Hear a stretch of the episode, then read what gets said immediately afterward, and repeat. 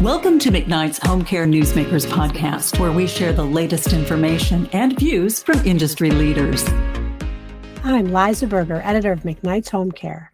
What does it take for a home care firm to succeed in value based care? Dr. Francesca Rinaldo, an executive at ShareCare, has some ideas.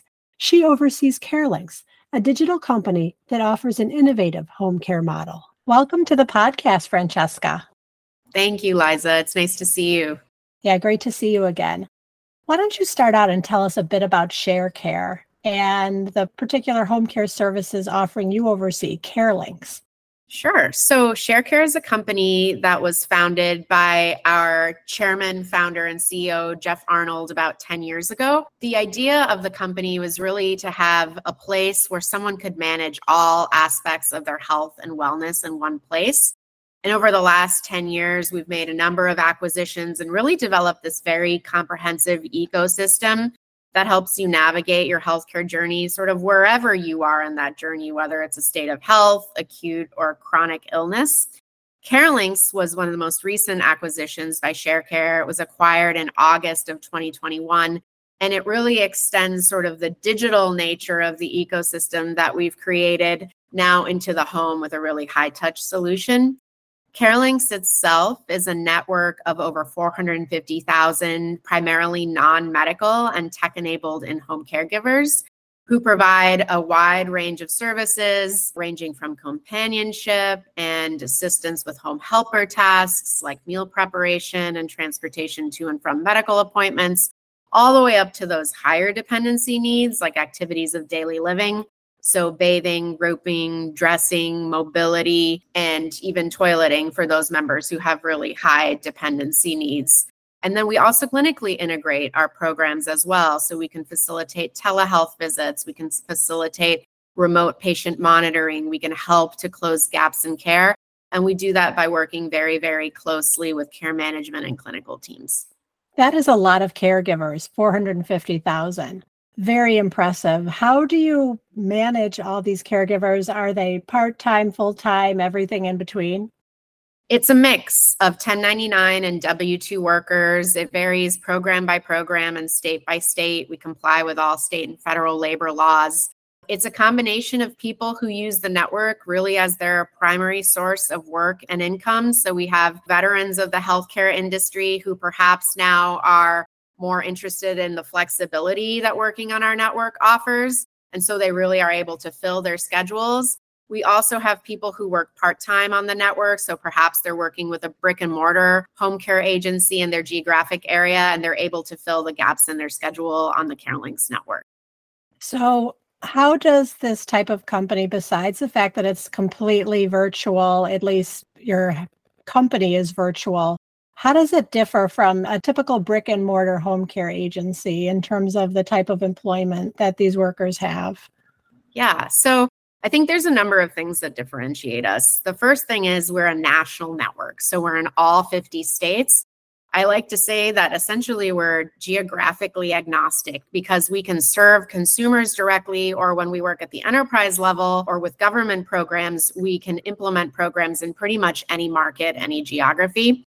The other differentiator is that this is truly a marketplace. So, just as caregivers can create a profile and go through the requirements of the vetting and training that they have to complete in order to provide care on our platform, they also are able to choose the jobs that they take and actually interact very closely with the families before they're deployed to the home. So, on the member side, on the family side, we have a role called a care advisor who essentially becomes a dedicated point of contact for those families to help them really understand okay, what are the needs that you have for care in the home?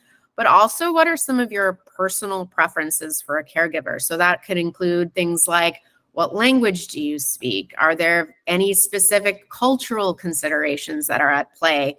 If there's sensitive ADL needs like bathing, grooming, and dressing, do they prefer a male or a female caregiver?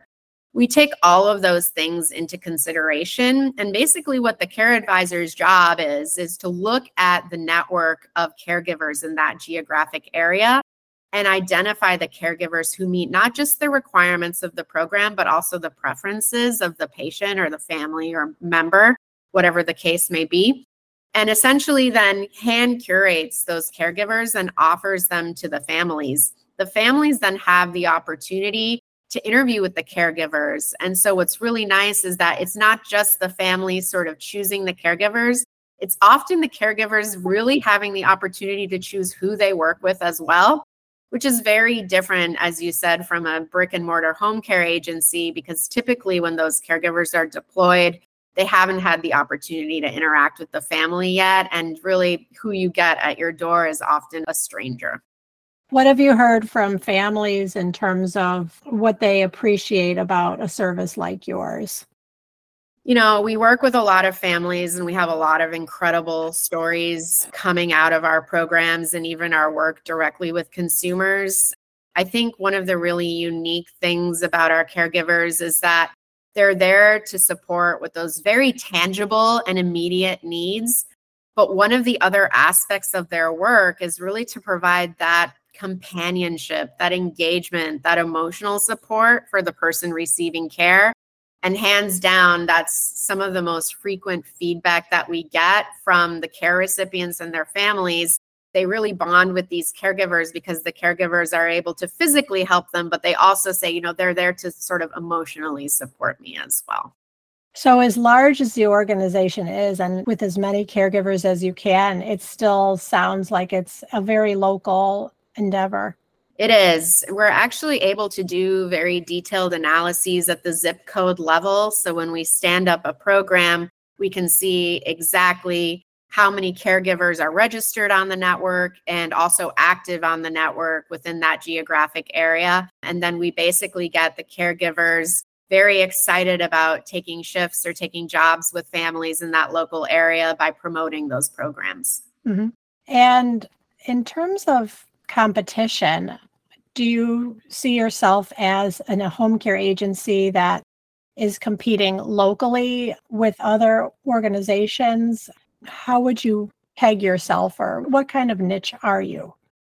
You know, I would say that we're operating at scale in homes across the nation, and certainly workforce challenges are very, very prevalent right now. And so we're often asked the question well, are you competing for labor with some of those local agencies. But I would say that really we're just giving some of the most important resources in the US healthcare system, which is non medical caregivers. And I say this often, but I truly believe they are the most undervalued resource in the American healthcare system.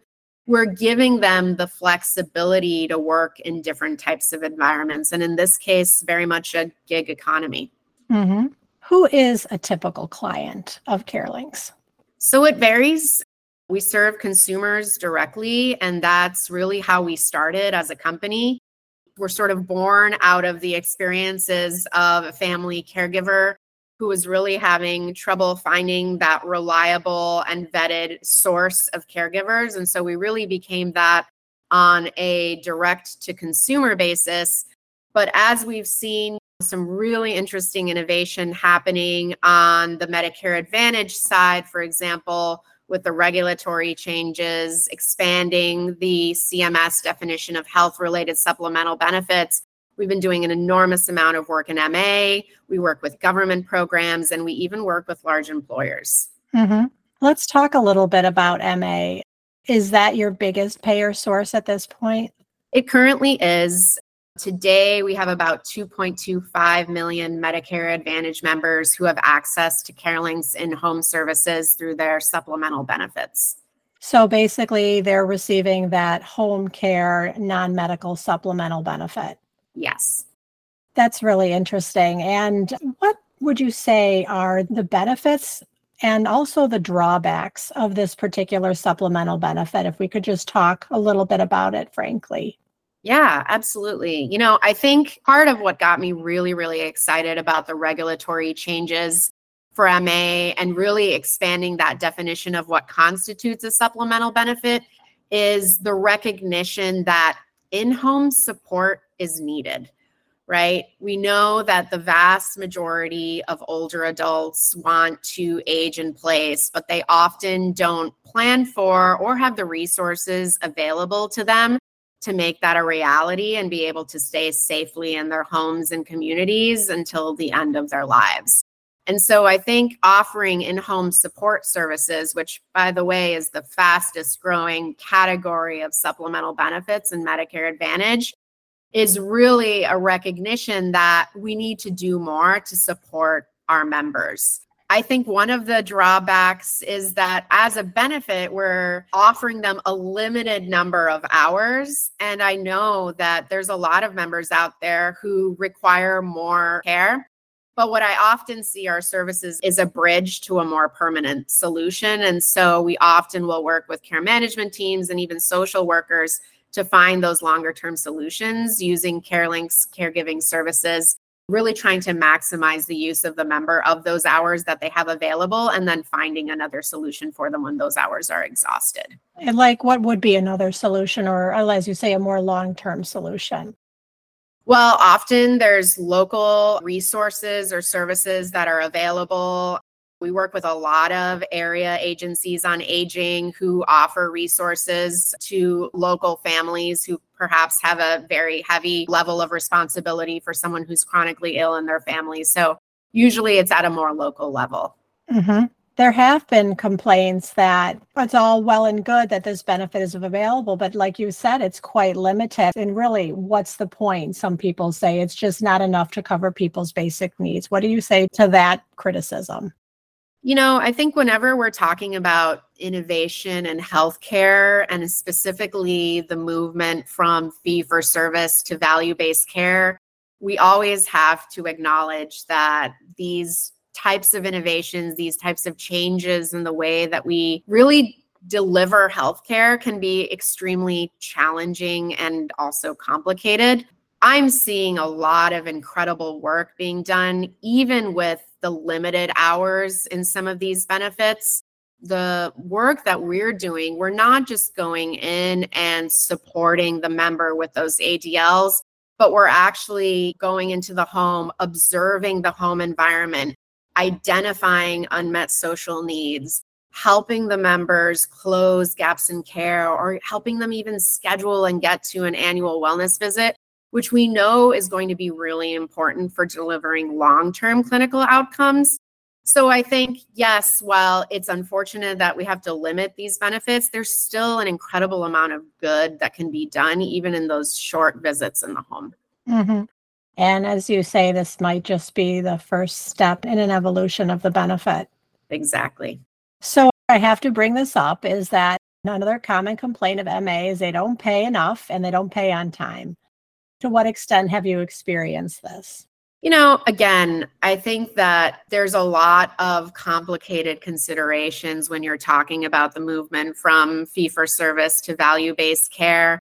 And unfortunately, not all members' experiences, consumer of healthcare experience is always going to be optimal. I do think that there, again, is a lot of evolution, a lot of progress being made in the way that we deliver services. And I'm really hopeful that that evolution will continue to offer a really excellent healthcare consumption experience to our members. Mm-hmm.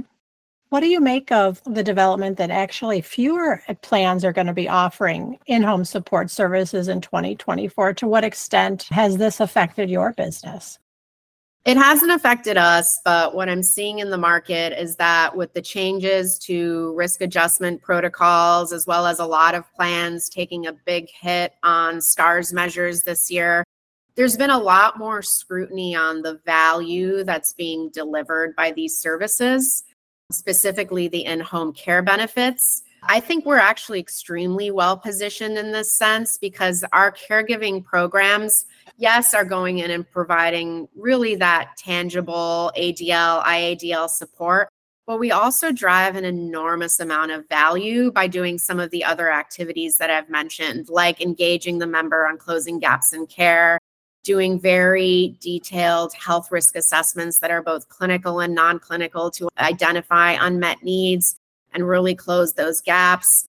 And really ensure that members are getting the care that they need, again, to reduce the probability of long term poor outcomes and specifically avoidable acute care utilization.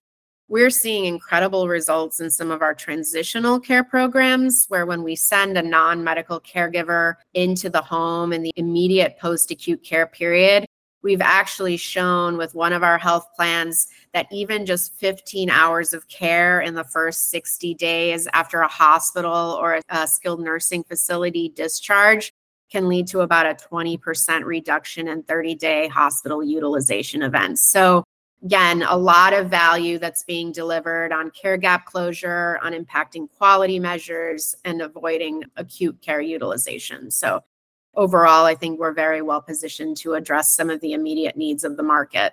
What about traditional Medicare?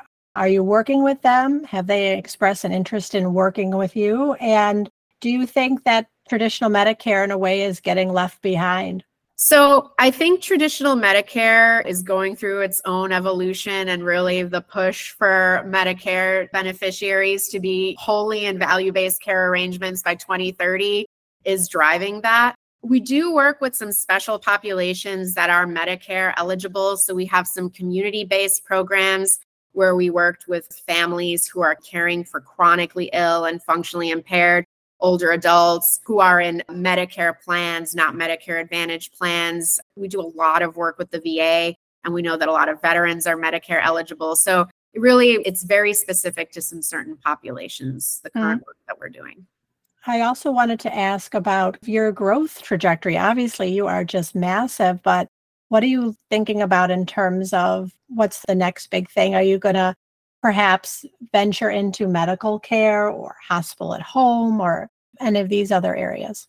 That's a great question. We have some really exciting things on our roadmap over the next 12 to 24 months one of the things that we've realized is that there's been sort of a shifting focus, even by health plans, to support their providers who are in value based care arrangements. And we really see CareLinx as a way to support those providers, help them grow their practices by better managing risk, specifically by having those wraparound services to support the high risk members in the home, provide that ADL support, but also help to extend the clinicians into the home, right? By again closing those gaps in care, making sure that follow up care is happening, that chronic care management is happening. So, really, we're very excited about moving into that space, and we're going to be doing that very rapidly in 2024. And then finally, I want to talk a little bit about you because you have a very interesting background. You are extremely expert in the field of medicine. And I was wondering if you could talk to me and the audience listening just about how you got to where you are and where this passion for home care came from. Sure. So I'm a physician scientist by training. I actually train in clinical specialty in general surgery. And while I was in my training, I became very, very frustrated with some of the problems that I was seeing around me.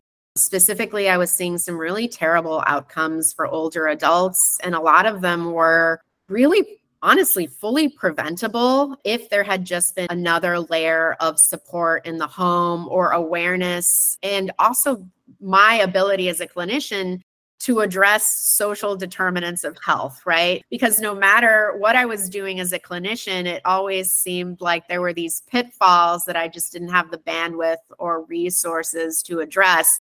And I really started to look around me and say, you know, does anybody else see this as a problem? And especially when you're a provider in a fee for service system, your job is really just to crank, right? To see as many patients as possible, to care for as many people as possible. And you don't have the time or the resources to address those needs, unfortunately. It's a really unfortunate aspect of the way that we practice medicine and deliver healthcare today which is why I'm so excited about value based cares because value based care arrangements really give you the opportunity to look at some of those areas a lot more closely and integrate those into your clinical practice. In any case, I was working in the ICU, admitting probably seven or eight older adults a day for really preventable causes like falls at home with traumatic brain injuries, multiple orthopedic injuries, and just really seeing these terrible trajectories play out.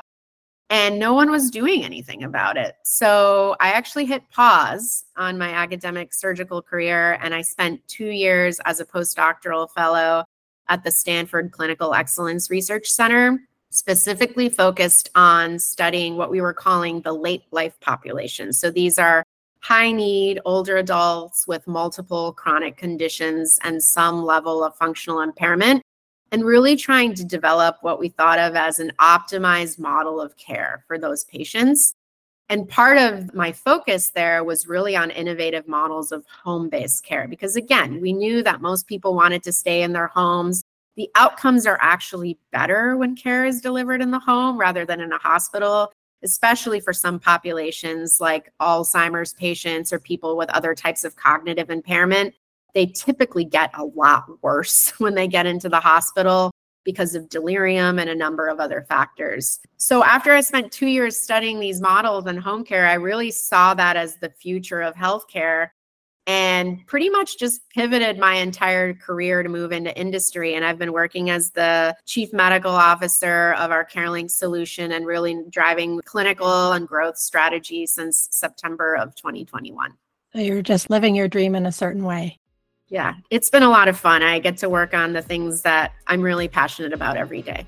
That's wonderful. Well, I am so glad we talked, and I hope that we can chat again soon. Thanks, Liza. It was really nice chatting with you too. This was Dr. Francesca Rinaldo, who is Senior Vice President of Clinical Product and Innovation for ShareCare. Thank you for listening to McKnight's Home Care Newsmakers podcast. For the latest in home care news, visit McKnight'sHomeCare.com.